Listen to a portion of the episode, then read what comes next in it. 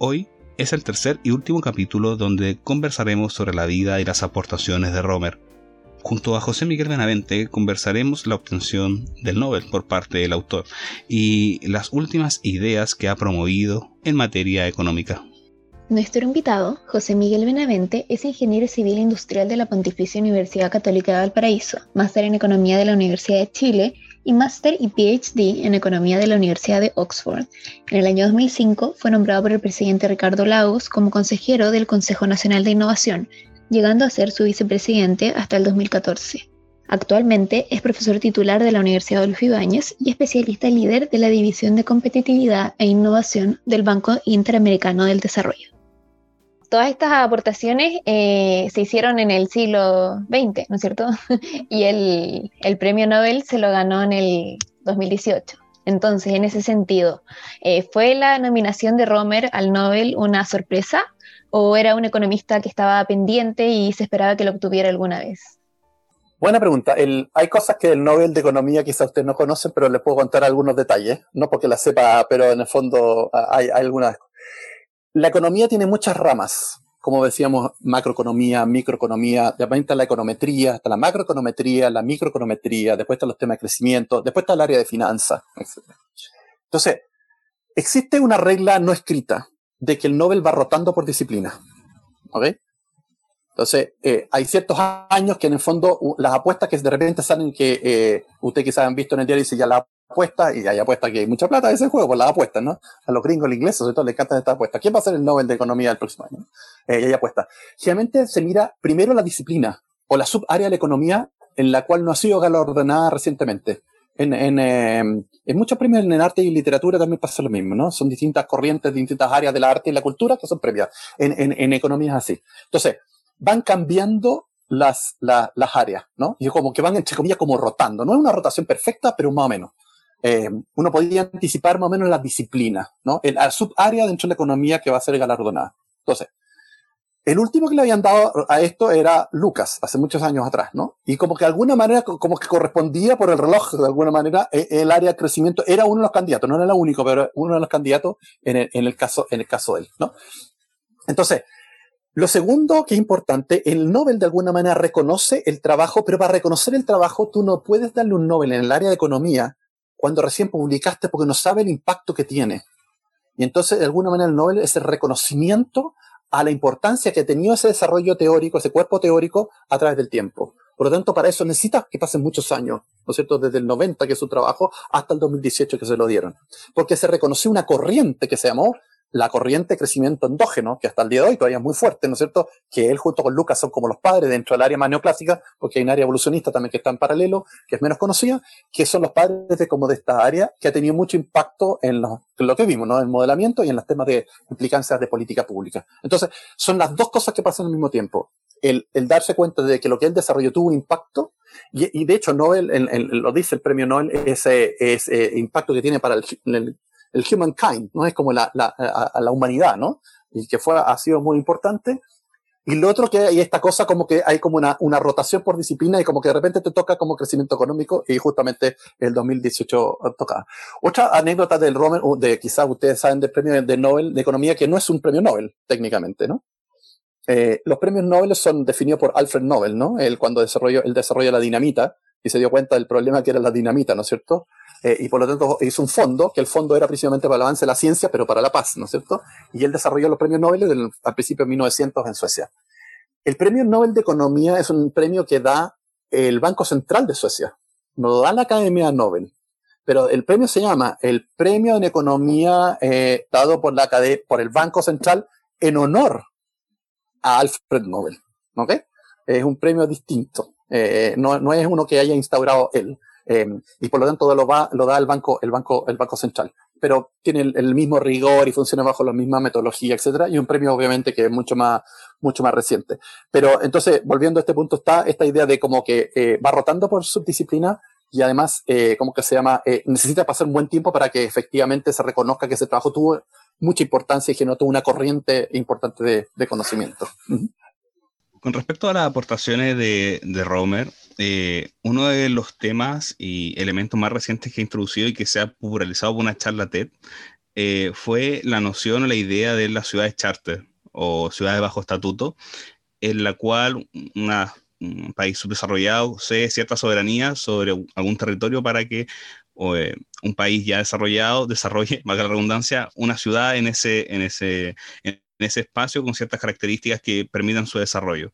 A Romer se le ha acusado de promover una idea casi neocolonialista o de colonialismo reformado.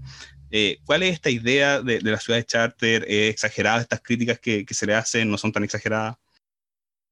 Sí, yo, yo esa es la... Mm, eh, Romer tiene dos aportes adicionales muy interesantes eh, que, que, me gustaría discutir con uno. Uno es este, de la ciudad de charter, y hay otro que se llama el impuesto Romer, que muy poca gente lo conoce y después lo podemos discutir y me gustaría conversarlo con usted porque es muy importante para países como Chile basado en recursos naturales. Y después les voy a contar de qué se trata. Pero eh, ese lo he estudiado con más detalle. Eh, es, es, un trabajo del año 93 de, de Romer, que está un solo paper al respecto, pero eh, es muy clave. Con respecto al primero, eh, este lo, no, no, lo seguido con más detalle el tema de la publicación y la formalización, pero la idea que tiene detrás es, eh, es muy basada en la idea que él tenía de de este tema del conocimiento de la experiencia, ¿no? O sea, de alguna manera, implícitamente lo que tiene detrás del modelo de charter, es decir, de esta ciudad, es que las ciudades estas forman parte de un ente más grande que el país, generalmente un país en vías de desarrollo o menos desarrollado, y que, eh, que lo que decía Rocío, como que sus condiciones iniciales son tan atrás que no les permite hacer pasar este charco, este, este valle de la muerte, necesario de alguna manera para empezar a meterte como en este track de aprender a utilizar las recetas y moverte en la, senda del crecimiento, ¿no? Entonces, este modelo es una forma de pasar esa primera etapa. Es decir, mire, en realidad el problema eh, no es usted, sino el barrio. O sea, usted está en un país que no le permite hacer estas cosas, que por las reglas del juego, por la idiosincrasia, por la cultura, por lo que sea, de alguna manera está lo que Robinson, ¿no es cierto?, y Acemoglu en su Why Nation Fail, porque las naciones fallan, es que la institucionalidad que hay detrás genera malos incentivos desde el punto de vista de la conducta de los grupos para poder justamente hacer este esfuerzo de saltar esta primera etapa para meterte en el real, ¿no? Y poder crecer.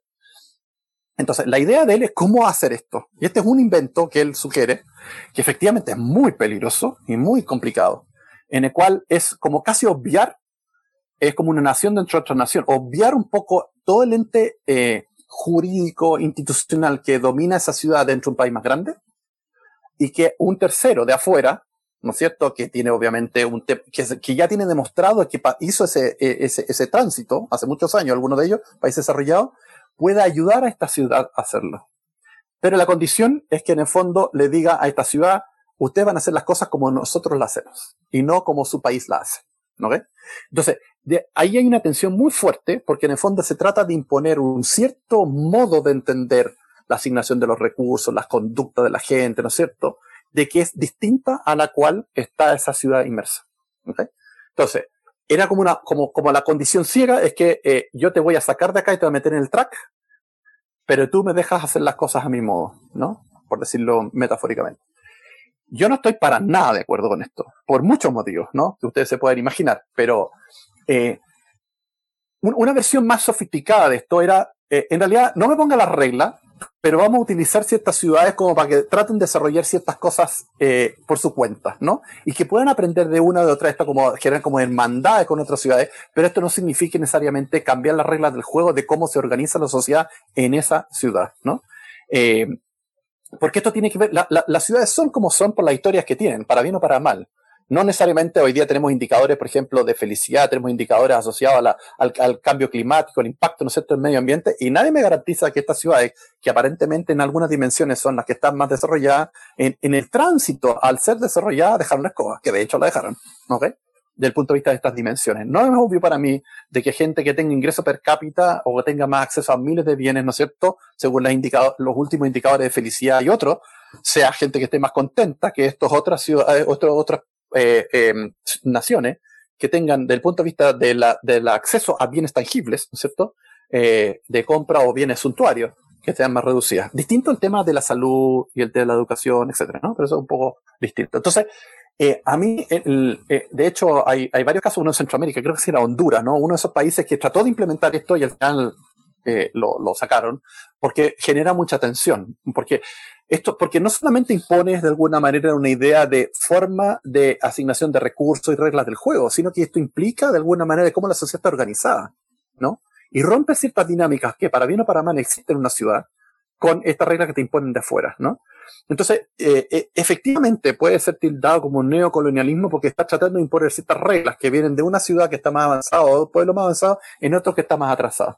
Yo creo mucho en la ayuda, el comercio internacional y, más allá el comercio, el intercambio de gente, ayuda mucho. La migración, parte de los efectos que tiene la migración que tuvo en Estados Unidos y en otros países que venían de países más avanzados, fue esto. Porque la gente, los founding fathers que llegaron a Estados Unidos y desarrollaron la cultura, es un país muy nuevo, en efecto relativo, ¿no es cierto? La independencia recién de 1776. Esos founding fathers traían toda esta historia cultura, etcétera, que traían de Europa y que la desarrollaron de cierta manera, ¿no? Entonces, ese es un mecanismo que esta tierra que fue Estados Unidos hoy día es una de las potencias del mundo, eh, para bien o para mal, en el fondo fue desarrollando porque mucha inmigración. Argentina también tiene mucha inmigración. Argentina era uno de los países más desarrollados del mundo entrado en 1900. Y mucho tuvo que ver con la inmigración italiana y otras inmigraciones previas británicas, que desarrollaron nuevas culturas, cambio tecnológico, etcétera, que salieron después de la, gran revolución industrial y, y que llegaron, y llegaron a Argentina nuestro propio país. Hay ciertas zonas geográficas en el sur. Inglaterra tuvo una influencia muy grande en, Valparaíso, ¿no es cierto? Valparaíso era, en, antes del terremoto en 1905, era literalmente una ciudad más rica de, de, de, Latinoamérica.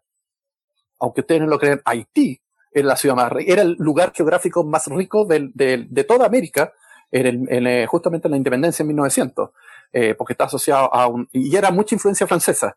Eh, de, gente que, entonces, yo creo que la migración puede ser un mecanismo eh, quizá no tan rupturista, eh, porque tiene que ver con los inmigrantes que al final se quedan en el territorio y van generando nuevas prácticas, incorporan, ¿no es cierto?, nuevas visiones con la cultura local, ¿no es cierto?, en esta idea de mezcla, eh, ¿no es cierto?, eh, y de intercambio, eh, que va generando esto, más que una imposición de reglas que vienen de afuera. Yo creo que es una forma más, más, más lenta, es cierto que es más lenta, pero que potencialmente está, y está súper bien documentada en el caso de, de este, de, de y Robertson, Robinson, perdón, en, el libro, de que bajo qué condiciones estas cosas puedes dar este salto, ¿no es cierto?, que habla Rocío, y una vez que parte de salto puedes irlo cerrando. Eh, yo en esa, por eso no, no, estoy muy de acuerdo con la, con la visión que tenía Romer con respecto a este.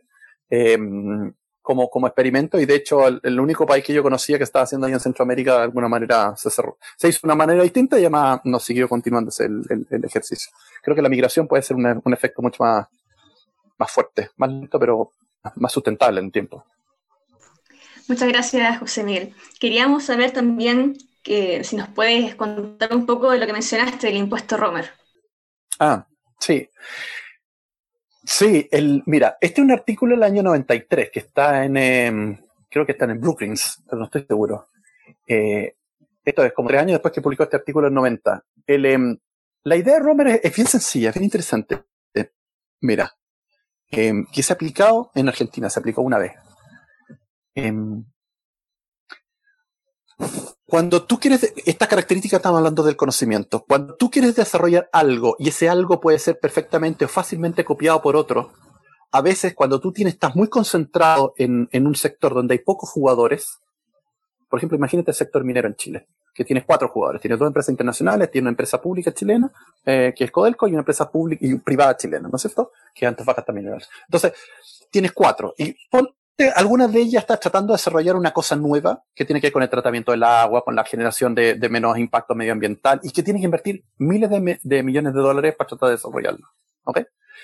El, problema que tiene ese tipo de cosas, o por ejemplo quieren adaptar toda la, maquinaria para la altura, porque todas las minas en Chile, muchas de ellas están a la altura, eh, o quieren ver el tratamiento usando agua salada, en el fondo en vez de agua fósil, porque ya se está agotando, etcétera. Una cosa que tiene que ver lo que los economistas llamamos un bien club. Es un conjunto de conocimiento o bienes que son útiles para todo el sector, pero que no le sirve a gente fuera del sector. Pero para efectos del sector es una especie de bien público. Y tiene entonces el problema de la generación de un bien público. Es como la plaza. Nadie está dispuesto a hacer la plaza a menos que cobre por la entrada, ¿no? Entonces, esta idea del problema de apropiabilidad y de la exclusión. Entonces, pero a, todo, a todos les gustaría que ese conocimiento se desarrollara. ¿okay? A todos los jugadores que están ahí, sobre todo si hay cuatro. Pero es muy difícil ponerse de acuerdo, porque siempre va a ser incentivo de lo que en lo economista ha llamado el free riding. Él dice la cochihuahua, voy a esperar que el otro lo haga. Pero todos van a pensar que el otro lo haga y ya está la historia sin fin, nadie lo hace. O lo otro que también puede ocurrir es que yo lo voy a hacer, pero nadie lo ve. Y lo hago de tal manera tan escondido que de alguna manera el, conocimiento no fluye y por lo tanto a, todos nos gustaría que fluyera para que todas las mineras, no normalmente una, sino las cuatro, mejoran su estándar, por ejemplo, usaran agua de mar y mejorar su estándar medioambiental, etc. ¿Me sigue? Entonces, Romer inventó una cosa que eh, es bien interesante, en, tiene varias partes, pero esta es la parte que a mí más me interesa y que creo bien, bien aplicable al caso chileno. Es decir, dado que no nos ponemos de acuerdo entre todos por el efecto del free rider, voy a llamar a la autoridad para que me cobre un impuesto. Fíjate lo que te voy a decir. Voy a llamar a la autoridad, todos, para que me cobre un impuesto. Y con ese impuesto vamos a financiar conocimiento que es útil para todos nosotros. ¿Ok? Entonces, tú le pides a un tercero, que es alguien que tiene la potestad, que es el gobierno, de cobrarte un impuesto, pero con la condición que esa plata vaya a un fondo y ese fondo esté orientado a desarrollar conocimiento que es bueno para todos. ¿Me sigue? Por eso se llama un tax, es un impuesto. Y, el, autor eh, conceptual es Romer. Dice, entonces, todos le piden a la autoridad que le cobre para que nadie se haga el, nadie se haga el vivo, evitar el free riding. ¿Ok? Y por lo tanto, hacemos un posito que todos ponemos proporcional. Imagínate, las cuatro empresas fueran iguales, vendieran lo mismo, entonces todos ponemos lo mismo. Lógicamente se corrige por el nivel de venta, un porcentaje de las ventas. Todos ponemos el 1% de las ventas, van a ponerse este posito. ¿Y lo que hace este posito? Financiamos investigación que, cuyo conocimiento es útil para todos nosotros. ¿Ok? Como hay un problema de coordinación en el fondo, lo que dice eh, Rome dice, bueno, creen estos como estos boards, la llama de board, pero en el fondo como un comité, en el fondo que el Estado cobre un impuesto a todo, que nadie se pueda ir, nadie se puede hacer el loco, y le cobre un impuesto, van a este, y después, obviamente, el conocimiento tiene que estar relacionado con los problemas que ellos tienen. Eh, y ellos pueden participar, las empresas pueden participar incluso, no asignando los proyectos, pero sí diciendo, esto me interesa. Eh, por ejemplo, el tema del agua potable, cómo manejar el agua, por ejemplo, procesos, ¿no cierto?, concentrados utilizando agua salada, o minimizar el efecto que tiene el cambio climático a través del polvo que sale de los camiones, o los camiones que tengo que adaptarlo para la altura, o utilizar hidrógeno verde en vez de diésel, you name it, ¿no? Que son bienes club, o sea, bienes públicos para el sector específico. Él inventó este mecanismo que es súper interesante, que se llama Romer Tax. Y en realidad eh, se ha aplicado solamente una vez explícitamente en Latinoamérica, en Argentina eh, y le voy a contar el caso. Eh, para hacer contraste, eh, eran arroceros, productores de arroz. Y hay dos casos muy interesantes. Uno es Costa Rica y otro es Argentina. Entonces, en, Costa Rica, de alguna manera, tuvieron problemas con, el arroz, que había competencia internacional, que el, arroz no funcionaba bien con cambio climático, con mucha, agua, etcétera. Y entonces, lo que empezaron a hacer los arroceros en Costa Rica es pedirle a la autoridad que le pusiera aranceles para proteger la industria, porque genera mucho empleo todo. Y lo hicieron. Y de alguna manera uno ve en el fondo, y esto, y después el, la autoridad quiso quitarle los aranceles y fue muy difícil, porque estaban muy protegidos, muy capturados, ¿no? Y por lo tanto, cuando uno ve la productividad de la producción de arroz en Costa Rica, eh, va realmente cayendo. Los argentinos hicieron una cosa muy curiosa, para ser argentino uno sabe que la institucionalidad es medio rara, entonces un Estado particularmente dijo, mire, a todos los arroceres se pusieron de acuerdo, eligieron el Estado que les cobraron impuestos y con ese impuesto financia una institución pública que se llama el INTA, el Instituto Nacional de Tecnología Agropecuaria, que es como el línea nuestro, el Instituto de Investigación Agrícola, para que hiciera investigación sobre modificaciones genéticas del arroz que ellos tenían, que lo hiciera de alguna manera más resistente a temas de inundaciones y peste. ¿Okay? Y esto, y lo financiaron entre ellos. Y se ponían todos. El Estado les cobraba un impuesto que exclusiva, y ellos hacían un seguimiento a toda la empresa en 1%, nadie se podía arrancar, el Estado le cobraba todo, que era más fácil, te fijas, no era uno de los socios, sino el Estado iba a este fondo, todos sabiendo cuánto era lo que llegaba al fondo, y hacían seguimiento al instituto público para que respondiera las preguntas que ellos estaban definiendo, con su plata, por decirlo de alguna manera, ¿no? Porque no era impuesto que va a la arca es un impuesto adicional, no era impuesto a la renta, ¿no? Ni el global complementario, ni nada, no, es un impuesto adicional, una tasa adicional, ¿no? Bueno, cuando ven Argentina y ves Costa Rica, la productividad de la en Argentina, así para arriba.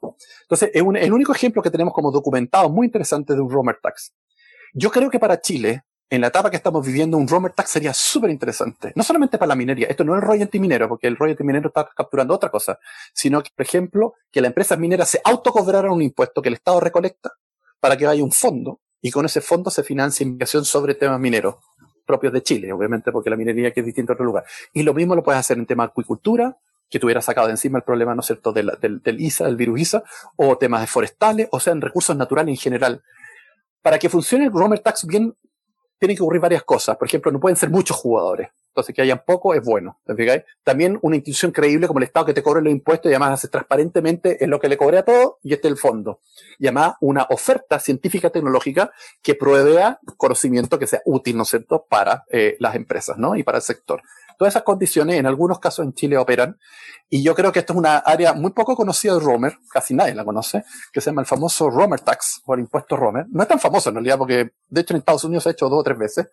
Eh, y yo creo que, que aplica mucho para ciertas circunstancias y creo que para Chile en la etapa de discusión que está haciendo ahora, Chile podría ser, a con la constitución actual de Chile no se podría hacer por un solo motivo. Eh, en Chile está prohibido que tú cobres un impuesto que está orientado a un gasto específico. ¿Ok?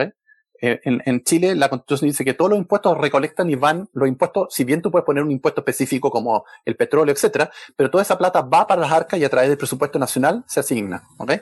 Tú no puedes hacer lo que se llama en inglés earmark, o que está marcado en la oreja, ¿no? No puede estar earmarked un, un impuesto, un gasto. Pero si de alguna manera en la reforma constitucional se permite que hayan impuestos que estén asociados a gasto, este caso, que es un impuesto Romer, se podría aplicar en el caso de recursos naturales. Súper interesante, la evidencia muestra que funciona muy bien bajo ciertas condiciones y para el caso chileno, particularmente recursos naturales, creo que sería realmente una, una, una oportunidad muy buena para empujar el crecimiento de conocimiento y para mejorar el estándar, ¿no es cierto?, de producción de estos sectores en, en Chile. Esa es como una, una, una, una propuesta que hizo Roma en el año 93 que poca gente conoce. Él tiene unas sofisticaciones adicionales, pero que hay como competencia entre estos boards, etcétera. Una cosa medio rara, pero lo central es esto que les mencionaba súper interesante, no lo había escuchado nunca y me gustó mucho la idea también. Y bueno, ya llegando a la última pregunta para concluir la conversación de hoy, eh, te queríamos preguntar eh, que con respecto a lo que conversamos hoy, que es crecimiento económico, ¿podrías sugerirnos algún libro para introducir a los oyentes en este tema? Uy, em, ¿qué libro de crecimiento económico? Yo creo que ah, el problema que tiene que es muy... Eh, para los economistas existe una literatura y me imagino que varios lo conocen, pero para, para una audiencia más amplia, yo creo que el libro esto de la de, de que habíamos mencionado de Acemoglu con Robinson creo que es un súper buen libro. Eh, ¿por, qué la, ¿Por qué las naciones fallan? Why Nations Fail, el título original. Eh, porque muchos de sus capítulos tienen que ver, o sea, repasan un poco teoría de crecimiento, ven los elementos analíticos y además los aplican en, en, en, en elementos muy específicos, temas de educación, ¿no es cierto?, mercado laboral, temas de asignación de derecho, propiedad, etcétera. Muy interesante. Yo partiría, ese es un libro bien interesante de leer, están todas detrás de todo eso está solamente de teoría de crecimiento, etcétera, pero que está de alguna manera mucho más, eh, digámoslo así, eh, más, más, fácil de entender en un contexto más de, eh, de, de, crecimiento. Ahora, el mismo, si, si quieren algo más, a ver, algo a nivel más de pregrado en economía, bueno, el famoso libro de Barro y otros de, de Endogenous Growth Theory, en el fondo hay, hay varios. Y, y después eh, libros más sofisticados, aún el mismo Semoglu tiene uno de crecimiento económico que es marciano, literalmente matemática, muy sofisticada y todo, eh, pero eso ya a nivel de maestría y doctorado. Pero yo lo dejaría. Eh, y el otro libro que yo recomendaría en tema de crecimiento, desde el punto de vista del cambio tecnológico, es el famoso libro de, de Schumpeter, ¿no? de crecimiento de democracia, que creo que es súper, súper bonito Em, y ahí hay dos o tres capítulos muy ilustrativos también esta idea que tiene el mismo Robert, ¿no es cierto?, de cómo el conocimiento es un elemento central de, de, del, del, del, del, crecimiento, el patrón de crecimiento de los países. Y creo que es bien interesante, no, no solamente conocimiento desde el punto de vista, eh, y la gente más del área de la humanidad no le gusta mucho esta visión, ¿no? Que solamente, o lo que es de las ciencias básicas, ¿no? Este conocimiento porque esté disponible para cualquiera, sino que cómo ah, incluso con interés mercantil de desarrollar valor económico, eh, hay, si tú tienes un incentivo para generar nuevo conocimiento buscando esta, esta visión quizás más, más transaccional, tiene también impactos muy grandes en la generación de conocimiento, en, perdón, de crecimiento, mejora de salarios también. Y además, a ver más adelante es el tema de distribución de la renta, que es un tema pendiente que a veces queda un poco en el, en el olvido en la teoría de crecimiento económico. José Miguel, queríamos agradecerte por acompañarnos el día de hoy en esta conversación en torno al crecimiento económico y a las aportaciones de Romer, una conversación realmente enriquecedora y muy interesante. No, al revés, ah, muchas gracias por la invitación. Espero, los felicito por, eh, por, este experimento que están haciendo. Creo que es tremendamente útil. Eso, bueno, como dicen la audiencia, al final la que evaluará. Pero encantado de participar una, en una siguiente ocasión y, bueno, todo lo que sea que les pueda ayudar y eh, encantado de participar. Así que muchas gracias a usted por la invitación. Muchas gracias y de verdad esperamos tenerte en otra oportunidad. Muchas gracias.